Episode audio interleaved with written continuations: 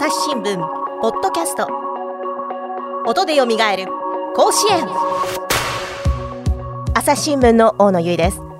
高校球児が熱戦を繰り広げる甲子園の歴史には今なお議論を巻き起こすものがいくつかあります。過密な試合日程エースの過剰な連投長い延長戦の末の再試合。今回は甲子園の伝説となった1992年第74回大会2回戦の星稜対明徳義塾。あの松井秀喜が一度もバットを振ることなく甲子園を去った5打席連続敬遠に迫ります。当時松井のチームメイトとして6番一塁手で出場していた朝日新聞の福住元信さんと経営したご本人明徳義塾の投手だった河野和弘さんをゲストに迎えてお話を聞いていきます。この番組は2020年夏に配信した番組の一部を再構成してお届けしています。当時の実況音も含むフルバージョンは朝日新聞デジタルとバーチャル高校野球で詳しい記事とともに聞くことができます。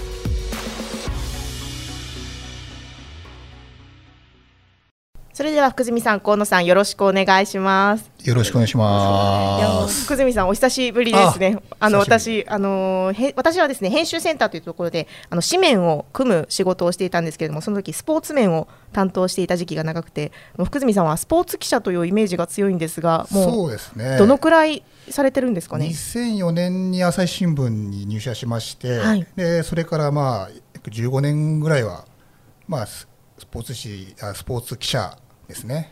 とあとまあデスクもはい、2年ぐらいやったのかな。はい、大変私もお世話にはい。その時なりました。に 大野さんとははい。ご一緒にお仕事させていただいたんですけども、はい。で去年の5月からですねあの今オリンピック・パラリンピックスポーツ戦略室っていうちょっと事業系の方のはい、部署に移動しまして、はい、でそこであのまあオリンピック・パラリンピックに関わるような、はい、まあ、朝日新聞の事業を、まあ、手伝っているというか仕事をしているというまあ感じになってますイベントとかですかね。そうですねイベントですね。はい、い。やもう福住さんにあの出演をあのお願いしたところあのきっと一緒に河野さんが出てくるはずだと出てくれるはずだからということであのすぐ呼んでくださいまして。そうです。私がは無理やりあの河野さんをこの企画に引きずり込んでしまいまして申し訳ございません。ありがとうございます。いやもう河野さんあの今はえっとどちらでお仕事をされてるんですかね？今ですね、あの帝京平成大学はいの野球部の監督をしております。あ指導者になられたということですね。はい。ずっとねやっぱりユニフォーム着られてるんですよね。そうですよね、はい。はい。明徳義塾のこの試合試から。合からずっとユニフォーム着られてるんですよ。えっと、大大学が専修大に行かれてはい社会人はヤマハではい。野球を続けてこられたということですね、はい。なんか指導者になってみてこれまでの経験とかがやっぱり、まあ、プレープレーする側と指導する側とでは全然違う感じですか？そうですね。あのやっぱり今の子はやっぱりちょっと褒めて育てないといけないので、ああの褒めるのが難しいです。ー そうなんですね。はい河野さんやっぱすごいのは松井選手をはい、ご見しながら、はい専修大学ではこの黒田選手、はい広島からヤンキース行かれた、はい、はい。黒田選手とも一緒にプレーしてるんですよああ、もう有名有名どころとというか、そうですねヤンキースで活躍した はい、エースと4番打者とはい。の関わりがあるっていう、ああ、こんなスターに来ていただいてちょっとこっちは緊張してしまいますけれども。僕はスターじゃないです。いやいやいやいや。あの今日はですねその松井5打席連続経営についてですねもう何度もあのお話いろんなメディアで聞かれているとは思うんですが、はいあのポッドキャストのためにもう一度はい、改めて振り返っていただきたいと思います。1球目から外してあの敬遠されてますけれどもはい。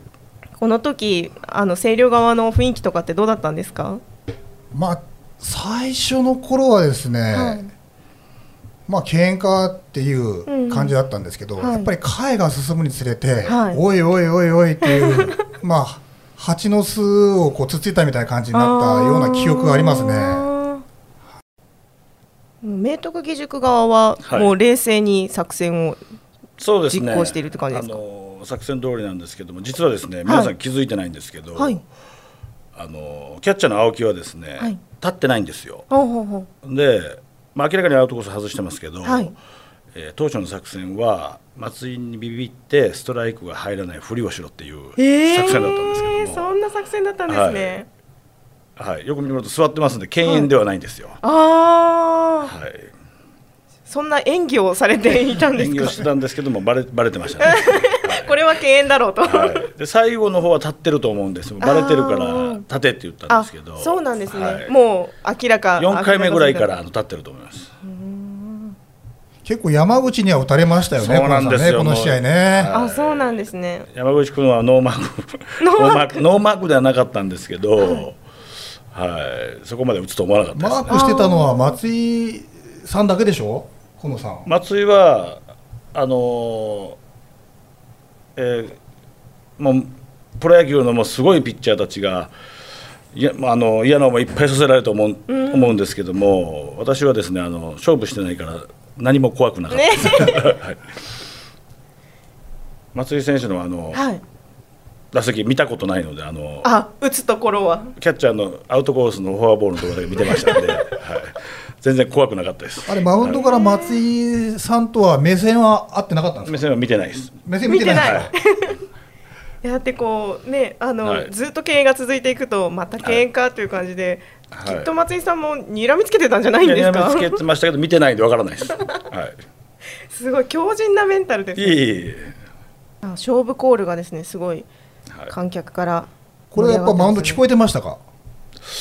い。いや聞こえてましたね。あはあ。聞きながら、い。はい。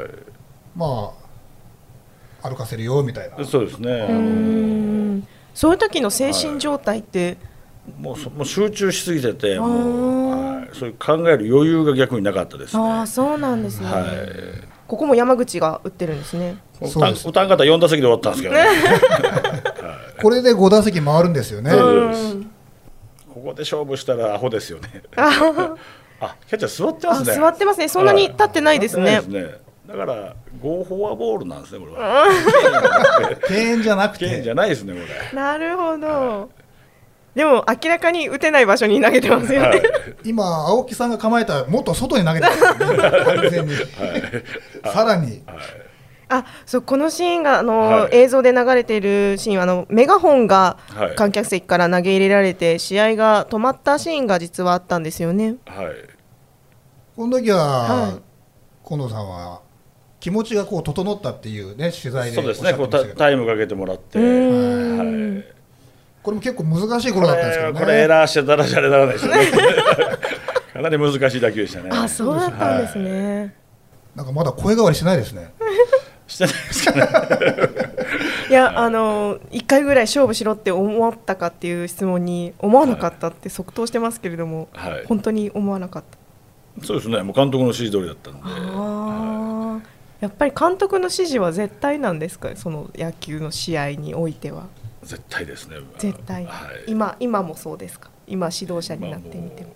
そうですね。はい今はどうですか？うんでもこの松井五桂のこの試合あのこれまでも何度も振り返ってると思いますけれども、一番その、まあ、試合全部の流れの中で一番印象的なシーンってどのシーンですか？まあ僕はあれですね、あの、えーツーアウトの時キャッチボールするじゃないですか。はいあのベンチの前で、はいはい。今はダメだったのかもしれないですけどあのその時にあのちょっと怖いおじさんがですね、ほう。ちょっとパンチパーマのは3人ぐらい来てですね、ほう。はいあの。観客席からですか、はい、はい、お前次やったら分かっとるやろなとかですね、えー。はい、弾いたるからなって言われまして、えー、そんなことを言われるんですね、はい。はい。でで僕ずっとあの監督にの陰に隠れてたんですけど終わって、はい。鉄砲で弾かれると思ってまして、え はい。いやあのそれは怖かったですね。あそうなんですね、はい。い、やなんか当時からそういったあの、まあ、試合後とかもそういった、はあのまあ、誹謗中傷ですとか批判の声っていうのははい。多く届いていたんですか、いやもうはいあの、えーまあ、電話でもあのもうその日のうちにあの宿舎のはい。電話回線はもう、もう1000件以上のうん、電話がありまして、あ。はい、電話回線を、まあ、その日に変えたみたいですへし、ー。はい。あのまあ、手紙もいろいろカミソリ入ってるやつをですね、いただきました。あそうなんですね、はい。今だったらもうあの SNS とかでね、はい。あの誹謗中傷バンバンされてあのい。ろんな問題になってますけれども、はい。その日じゃないぐらいたくさんこう今 SNS がない時代ですからね、はい。直接連絡が来るような状態だったんですね。そうですね。ん。はい。だからやっぱり僕今回この取材しこの試合を取材させてもらった時に、はい、馬淵監督さんがうん。やっぱり河野じゃないとできない作戦だったっていうのがすごい印象に残ってますね取材で。やっぱりあのメンバーの中で一番度胸の座った人間をまあピッチャーに指名して、うん。でまあ、いわゆるちょっと極端な松井秀喜5打席連続敬遠させるっていう作戦を遂行させたのが馬淵さんで,、でそれを実行したのが河野さんですかうら、ん。その作戦っていつなんだろう指示されたんですか？試合の直前ですか？僕にはあの3日前ぐらいに。3日前。はい。その準備その3日間っていうのはどういう気持ちで準備されてたんですか、いやもちろんどういうことが分からなくてですね。あの、まあ、まずやったこともないです。し、うん。過去に例がもなかったので、うん。何のことか分からなかったです、はあはい。全部検証っていう指示が、まあ、敬遠書と言わなくて相手にしないって言ってました、は松井は相手にしない。って言ってましたんで、あはい、あそうなんやぐらいに思ってましたけど、はあ相手にしないって言われたらもうそれは敬遠することだと。いやまああの僕敬遠したのこれで初めてでうん。でその後もないですから、はい。はい、あのなのでちょっとよく分からなかったです。意味が分からなかったです、はい、じゃあ実際にその敬遠というか、まあ、ボールのボールを投げる多分外れたボールを投げるっていうのは、えっと、どどのタイミングで決めたというかこうこういう作戦なんだなと理解したんですか？でも監督がサインをあ。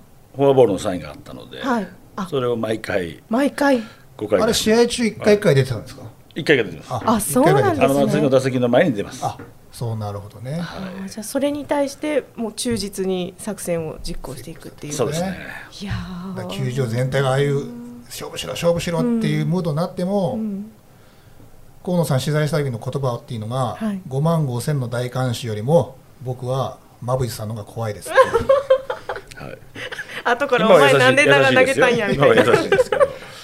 星稜は当時試合中ってどんな雰囲気だったんですか？そうですね。やっぱり試合の回が進むごとに、はい。みんなこうやばいぞやばいぞっていうふうになったりして、うんうんうん。で僕はもうずっと松井秀喜さんがね敬遠されてるんでね、僕の2つ前で、はい。こ まあ、河野さん隣にいらっしゃいますけども 河野の野郎この野郎松井外して、まあ、その後は楽勝だと思ってね。自分は。勝勝負仕掛けてきてやんだ。絶対打ってやるぞと思ったら、はい。もう空回りしまくりまして、うん。もう恥ずかしいぐらい力んでましたね。あそうですか。試合はもう。でも全て作戦だったっていうふうに河野さんおっしゃってましたんで。あそうなんですね。そうですね。はい。もうはい後続をそんな気分にさせるのもすべてがでも作戦通りで、うん馬淵先生は、はい僕の取材の時は、はいまあ月輪君とか福住君とかいいバッターいっぱいいたチームなんでって言うんですけど僕がいない取材のメディアを見ると、はいまあ、松井だけのチームでしたからって言ってるんで当時あの学校明徳義塾の学内でもそんな話をしてたんですか？松井だけのあ松井だけをマークしてればいいみたいな話題になったりしましたか？いやそうでもなかったですけどね。ちゃんとけん研究しましたけど、はいはい。いや本当にでもまああの松井秀喜本人は、はい。まあその通りだろうっていういつも淡々と言ってるんですけど。さそうなんですね、はい、でもね、はい。3番の山口っていうバッター、はい。まあ、うちのエースだったんですけども、はい。彼はねピッチングも素晴らしかったですし、はい。バッティングもいいもん持ってたんですよ。彼に対してはね馬淵先生もね、うん。これも持っとるんや山口っていうのは。はそうおっしゃってました。あそうなんですね、はい。その後山口選手はどうなったんです山口選手は神戸製鋼の社会人に行きまして、はい。でそこであのノンプロで、まあ、あの活躍してまして、はい。で今はね少年野球の監督やってます。あそうなんね。自分の息子さんのチームの。あでこの試合の取材をしたときに、はい。山口だけが今でも怒ってましたね。ああそうなんですか、はい。怒りのバッティングっていうあの実況もありましたけど。まだ怒ってんのかっていう。えどんな風に怒ってたんですか？試合が終わってもね、はい。みんな両チームとも笑顔がないとはい。それが全てだとか言って、ね、で2年前ぐらいに、はいみんな集まって、はい。まあ、テレビの取材で、はい。VTR 見見ながらですね、はい。まあ、みんなでこう楽しく、まあ、声量のメンバーだけなんですけども、はい。振り返るような企画がありまして、はい。その時も「月は打て!」とか言って一番叫んでましたからね。もう結果知ってるのに。そうそうそう松井が笑ってましたから「いや打たない」って言って突っ込んでました。か らそうなんですね。やっぱりこう試合を振り返って後々あの同じメンバーでこう話したりすることは結構あるんですか？そういややっぱり松井が活躍してくれて、うん。いろんな企画でメンバーを集められる機会が多いんで、うんまあその都度、まあ、当時の話はするんですけど、うん。まあやっぱりあの山口だけはまだ熱いです。まだ試合終わってないんじゃないかみたいな。延長戦が続いている感じ明徳義塾側はチーム員で集まったりすることっていうのはあるんですか？そうですね。あの毎年あの、えー、12月にはい。OB 会で集まりますのあで、ーこの、はい。この試合の話題になることはあるんですか？そうですね。はい。あのまあそんなのなないですね。もう。あそんなに、はい。もうじゃあこう気にしてないはい。感じおなんですか、ね前だけテレビでやがってってこう言われるぐらい。です、河野さんこの時のはい、清涼戦のメンバーで揃うってことあるんですか？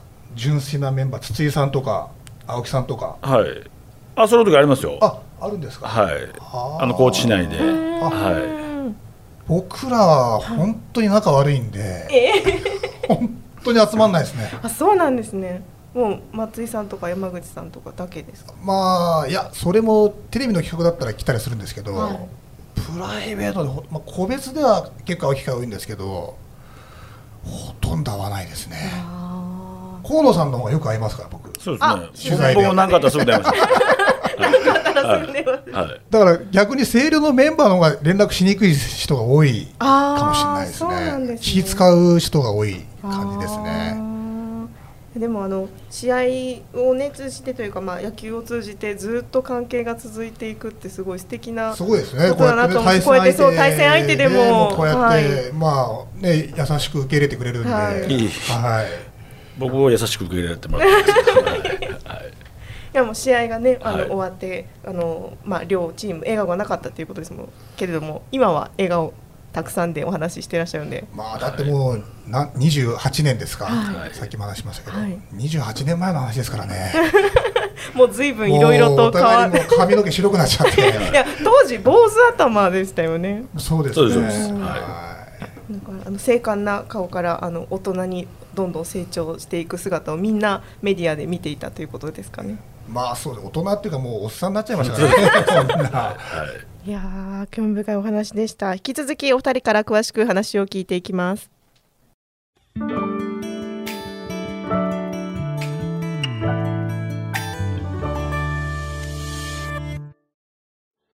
朝日新聞ポッドキャストニュースの現場から世界有数の海外取材網国内外各地に根を張る記者たちが毎日あなたを現場に連れ出します音声で予期せぬ話題との出会いを。朝日新聞ポッドキャスト。ニュースの現場から。えーそれでは、えー馬淵監督と山下監督その両監督について人柄をちょっとお聞きしていきたいんですけれども福住さん。はい。山下監督ってどんな人そうですね。僕の恩師でもありますしね、はい。僕の恩師でもあ現在の星稜高校の総監督でもはい。あられますんで、で河野さんにとっては馬淵先生は河野さんの恩師でもありますよね。そうですね。はい。ただちょっとお互いに恩師の話をはい。しようかなと思いまして、させていただこうかなと思いまして。ぜひお願いします。はい。あの山下先生にはですね、はい。やっぱり僕も高校時代厳しく指導されましてですね、うん。うんまあ、よくあのほっぺた撫でられたりですね。頭撫でられたりですね。撫でられ撫でられましたから。本当によしよしよしよしって可愛がられましてね。なるほど。はい、時代ですね。時代です。当時の時代ですから。はい。でもすごくやっぱり厳しくやられることが社会に出てからなかなかなくてですね、ああそうなんだ。やっぱりわからないですね、今ね、社会に出ると、うん。こう、まあ、守られることがすごい多いんで、うん。やっぱり厳しくされたことがすごい少なかったんで、人生の中でやっぱりそういう時期が、まあ2年半でしたけども、はい。まあ、貴重な体験でうんうんで、その厳しい環境を作ってくださった方っていうイメージがすごいありますね。でそこでやっぱりこう仲間同士でその苦しさを乗り越えて、うん。で目標の甲子園目指して、うん。まあ、出れたんですけども、はい。でまあ、そこでこうやって何年経っても話させてもらえるようなね経験させてもらって、はい。まあだから恩師ですよね、ん。はい。そうですよね。ノックがねすごいうまいはい。監督でしたあねそうなんですねもうそのシートノックっていうんですか試合前にバーッとノック打つんですけども、はい。マシンガンみたいにですね、もうボール取ったらすぐ打つ取ったら打つでですね。で僕ら甲子園出るときに、まあ、6月ぐらいにメンバー決めるんですけども、6月の練習が一番しんどいんですよ。ー、うん。もう2時間半、3時間ノックですね、えー、ずっと取り続けノック取り続けて、えー、であともう本当5センチ、6センチ取れるか取れないかっていうところに打ってくるのがすごいうまくてですね、コースが微妙絶妙なんですね。そうなんですよ、もう絶妙なもうノックさばきというか。まあ、石川県の中でもすごい、まあ、ノックの名人で有名で、バックネットにこうボールが挟まってると、はい。それをノックノックでこう落としたり打ち落としたりとかですえーね、、そんなこと簡単にできるもんなんですか？そうなんですよ。すごいですね。簡単にやっちゃうような、えー、もうそれにもうわあすごいなーってなって、うん。憧れてもうこの人の下で野球やろうって言って星稜高校に僕も、あ。はいね。入ったんですけど、はい。そしたら松井選手もいて、まあ熱い選手もいてもうはい。入った時からもうホームランボンボン打つんで、はい。バットを根っこに当てて1年生でなのに、うん。根っこに当ててホームラン先っぽでもホームラン、はあ。それはパワーがあるからですか？パワーでしょうー。ね、で下半身がすごい柔らかいんで、はいでもともと穴打ってたの？って聞いたらなんか自分でもびっくりしたみたいですね。あ高校に入ってから？高校入ってずっと軟式やってたんで、はい彼は。はい。で軟式だとボールが潰れてフライになっちゃうんですよ。で公式ってこんな飛ぶのかって言ってえー、松井自身も最初驚いたらしくて。本人も知らない才能が。そうなんですよ。もう原石の原石の状態の時に僕はまあ見たんですけど。ど、まあ、じゃあそのどんどんスターにこう駆け上がっていく松井選手を見ていて、どんな印象のお気持ちでしたか？最後ね国民栄誉賞までなっちゃいましたからね、はいはい、ずっと取材を続けられていますよね。そうですね。最初の方はもう「おいおいおい」とかって言ってましたけど、はい、まあ、だんだん松井になって、はい。もう最近松井さんって言ってますね。呼び方まで変わっちゃって。はい、松井さんいいんですかって、でも最近あんまり合わなくなって向こうも敬語ですから。あ、そうなんです、ね。ありがとうございましたとか言ってちょっとよそよそしくそうですね。ショートメールでありがとうございましたとかってそうなんですね。山下監督にもずっと取材を続けていらはいっしゃるんですよね。そうですね。山下先生はもう長いですね、うん。もう夏休みになったらまあ顔出させてもらって、うん。まあいろいろ話させてもらって、はい。まあ去年なんか奥川君っていう、はい。まあ、ヤクルトスワローズでドラフト1位で入ったんですけども、はい。奥川君が1年生で入った時の練習試合も一緒に山下監督とはい。見てまして、はい。どやーって、これいいやろって言うんで、もうすごく関節の疲れたうまいし、はあ身長もあったんで、はい。楽しみですねって言って、うんうんうん。まあ、昔、西武に西口さんって言ったんですけど、はい。こうに関節とこううまくこうボールにスピン効かせて投げるタイプだったんですけども、その西口さんタイプに入れますねなんていう話をしてそうかーなんて言ってはい。話してたんですけど、まあ、もうすごい選手になっていただいて。うん。はい。いやー馬淵監督の方ははい。どんなそうですねえー私があの2年の時にはい。監督に就任されたんですけど、えーあの本当にですねあの妥協をしない監督で、あの決めた、まあ、ごご経営もそうなんですけども、あのどこでどっかで妥協するんじゃないかなと思って見てたんですけどやっぱ最後までやり通しましたし、やはり練習からですねあの、えーもう言ったことは絶対やり、やる監督ですね。はい。例えばどんなことをお指示された例えばベースランニング110周走れって言ったらですね、えベースランニングってどのどのくらい距離ー、とか大体108メーターです。108メーター、はい。それを110周それを110周走れって言ったら、ちゃんとあの終わるまではい。見てくれてますし、まあ、ちょっと今だけ言えるんですけどあの3周ほどちょっとごまかしまして、はい、107周なんですけど、ね。ごまかしなんですね、はい。それもう全員走れるんですか、えー、と試合に出たメンバー、はい。はい。あえ試合後に走るんですか？試合が終わって負けたので。負けたから110周ってことですか、はい。ええもうヘトヘトになった状態から走り始めるってことですね、えーそうですね。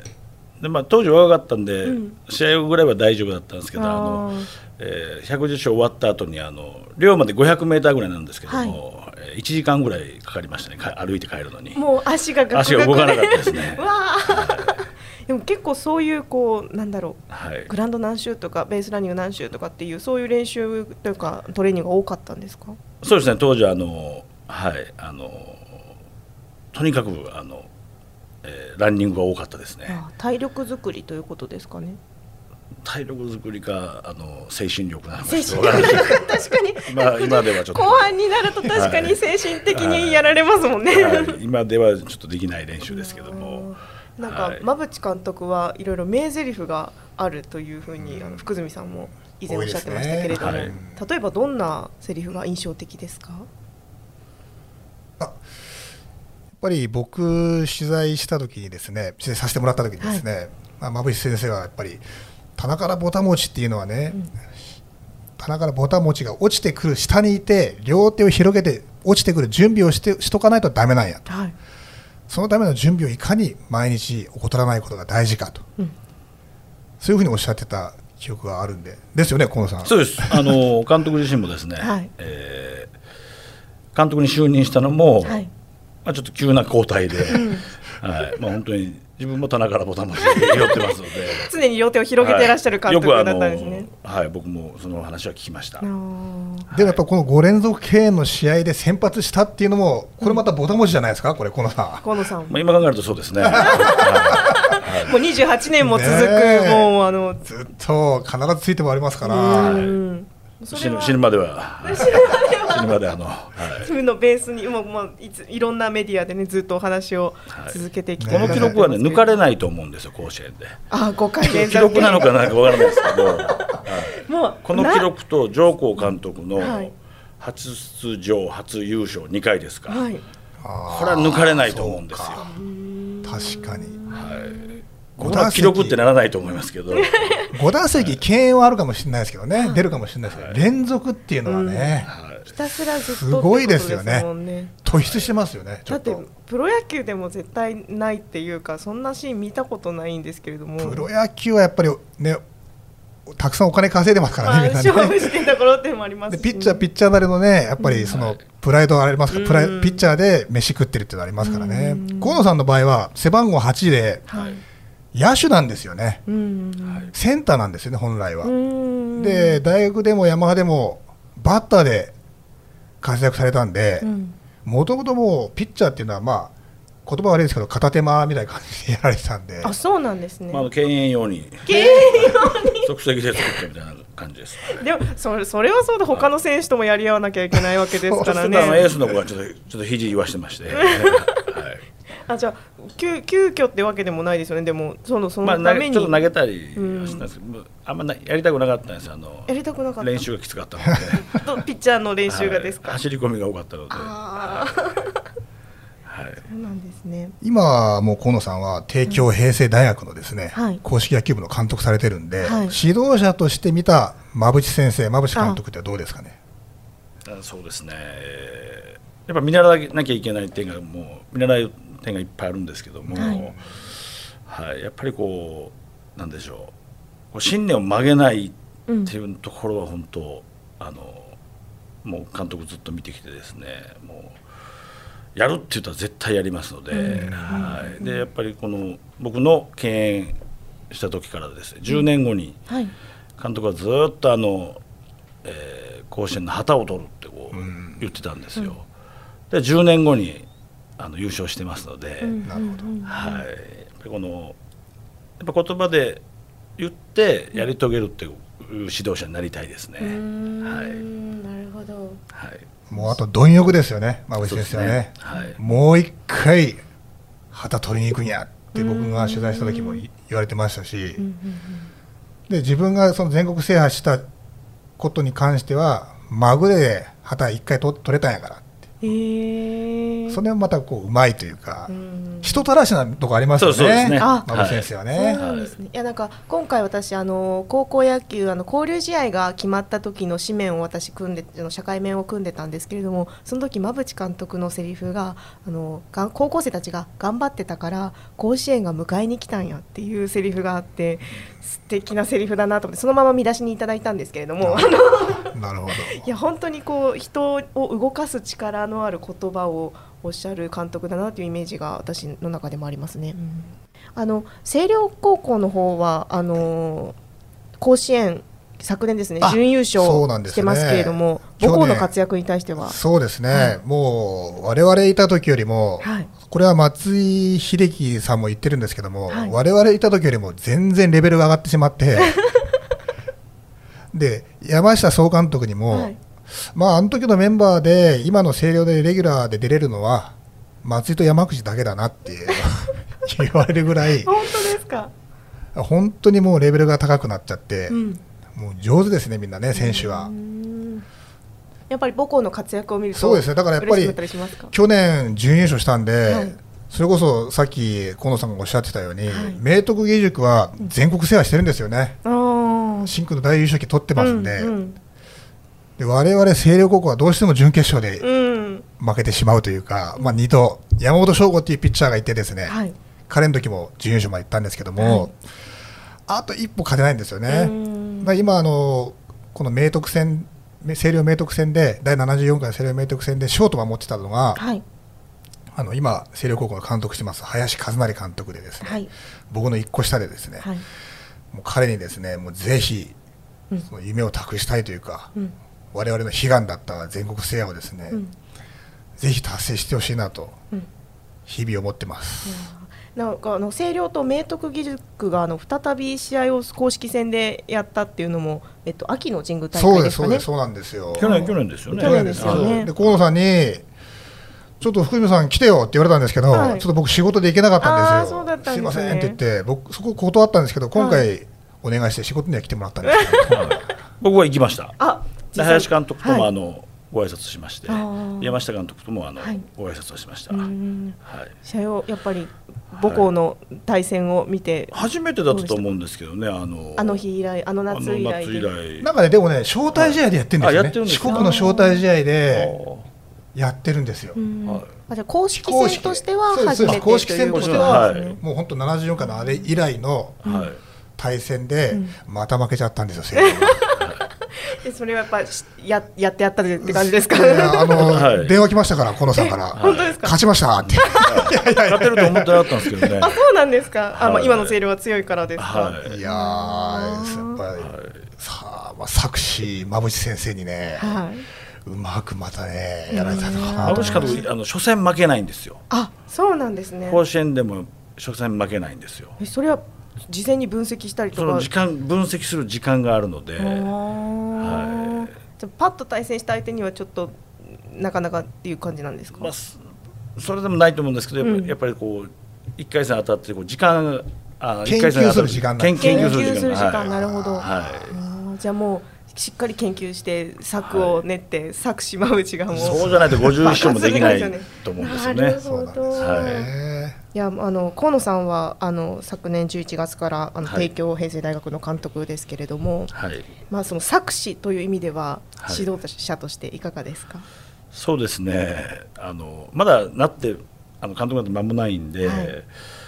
まあ、その今本当にあの学生と向き合ってる、ん。はい、時間でしてあのコロナもありましたしあそうですよね、はい、3か月ちょっと自粛してですねあ練習ができなかった時期があったんはい、でです6月の20日ぐらいからうん。再開してまして、はい。はい。今やっぱりあの、えーまあ、コロナで止まってましたけど、はい。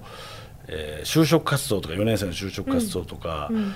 もうあの来年から4月からもう就職させなきゃいけないんでうん。もうそっちが忙しくてですね。なるほど、はい。野球以外のことというか、ね。はい、あのはい選手の、まあはい学生たちの将来もそうですね。になっているということですね。はい。やっぱりこう出口をしっかりしてあげたいので、うん。はい。今あのちょっと駆けずり回ってるんですけども。なるほど、はい。なんかお忙しい中ですけども今のそはい。の大学野球の選手っていうのは、まあ、当時のその、まあ、河野さんが大学野球をされてた頃とはい。選手の印象とか違ったりしますか？そうですね、えーまあ、今の子はあの真面目ですね。真面目でよく練習しますしで僕たちの時代みたいにこうガツガツしてくる子はいないですし、はい、ガツガツはしてないけど真面目に。真面目にあの練習しますね、はい、で今あのやっぱりいろんな、うん、あの情報が、うん。えー、SNS であの入ってきますので、はい。はい、いろんなこと勉強してます。はい、で僕も勉強しないと、うん、はい、あのついていけなくなります、ね、そうなんですね。これだけ経験豊富な河野さんでも、はい、いい僕の座右の銘はあのアップロードですから。アップロード、なるほど、私もアップロードしていかないといけないな。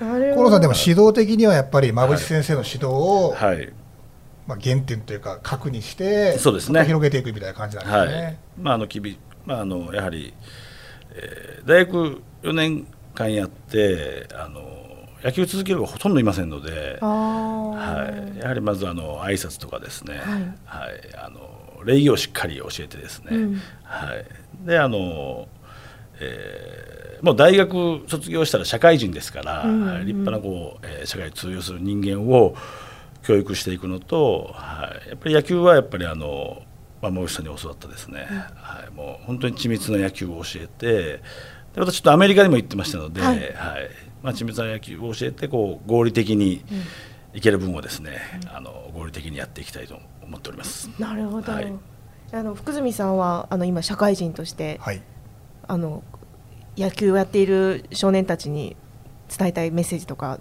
どんなふうになってほしいと思いますか？やっぱり甲子園をね、はい、目指して頑張ってくれればなと思いますねいつまでもね、やっぱりぱり甲子園の経験は社会人になってからもそうですね。そこからプロになっていく人も見ましたし、うん、まあ、そこからね河野さんみたいに社会人やられたり、うん、そこから指導者になっていく方もいましたし、うん、やっぱりみんなが通る道というか、野球でこう、まあ、一生ご飯を食べていくっていう人は少ないと思うんですけども、まあ、その野球を通していろいろ学ぶことが非常に多かったんで、まあ、まずはこう行っても行けなくてもですね、まず甲子園目指して、でまあ頑張っていただければなと思いますね。はい。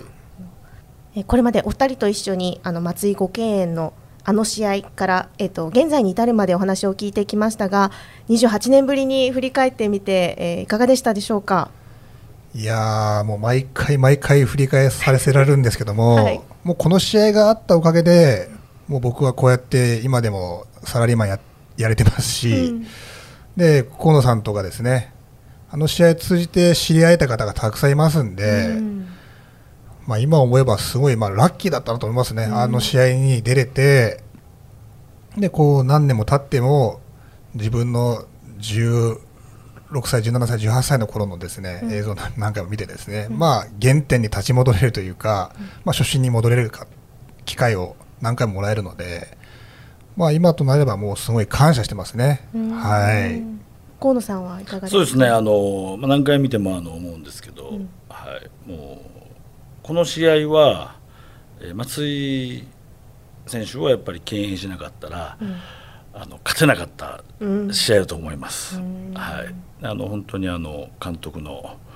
作戦の勝利だなと思います。はい。久住さん、河野さん、ありがとうございました。はい、ありがとうございました。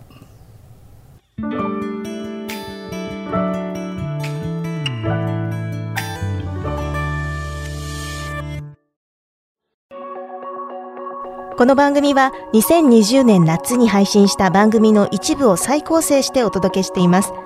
朝日新聞社と朝日放送テレビが共同で運営するバーチャル高校野球から提供を受けた当時の実況音も含むフルバージョンは朝日新聞デジタルとバーチャル高校野球で詳しい記事とともに聞くことができます。概要欄の URL からぜひそちらもお楽しみください。この番組では選手やチームへの応援メッセージを募集しています。遠く離れた場所から応援するファンの皆さん思いを届けませんか？概要欄にある投稿フォームの URL からご投稿ください。決勝戦の翌日まで受け付けます。お寄せいただいたメッセージは番組内で随時紹介していきたいと思います。またツイッターで番組の感想やご意見も募集しています。ハッシュタグ音でよみがえる甲子園でつぶやいてください。朝日新聞ポッドキャスト音でよみがえる甲子園。朝日新聞の大野由依がお送りしました。それではまた次回の配信でお会いしましょう。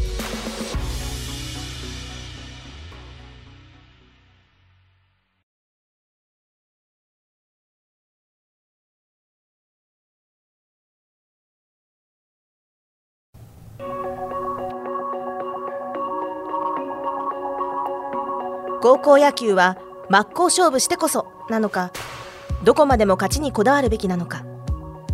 周りがどんな議論を繰り広げようと答えが出ることはないのかもしれません。だからこそいつまでも語り継がれる伝説の一戦なのかもしれません。あなたにとっての伝説の一戦はどんな戦いでしたか？朝日新聞ポッドキャスト音でよみがえる甲子園。朝日新聞の大野由依がお送りしました。朝日新聞社と朝日放送テレビは共同で運動通信社が運営するスポーツメディアスポーツブル内にバーチャル高校野球を展開しています。交流試合の中継映像などが無料で視聴できます。ぜひご利用ください。この番組へのご意見ご感想をメールで募集しています。ポッドキャストアット朝日 .com podcast アットマーク朝日 .com までお寄せください。それではまた次回の配信でお会いしましょう。 two and two 友を打って三遊間は三塁ゴロ。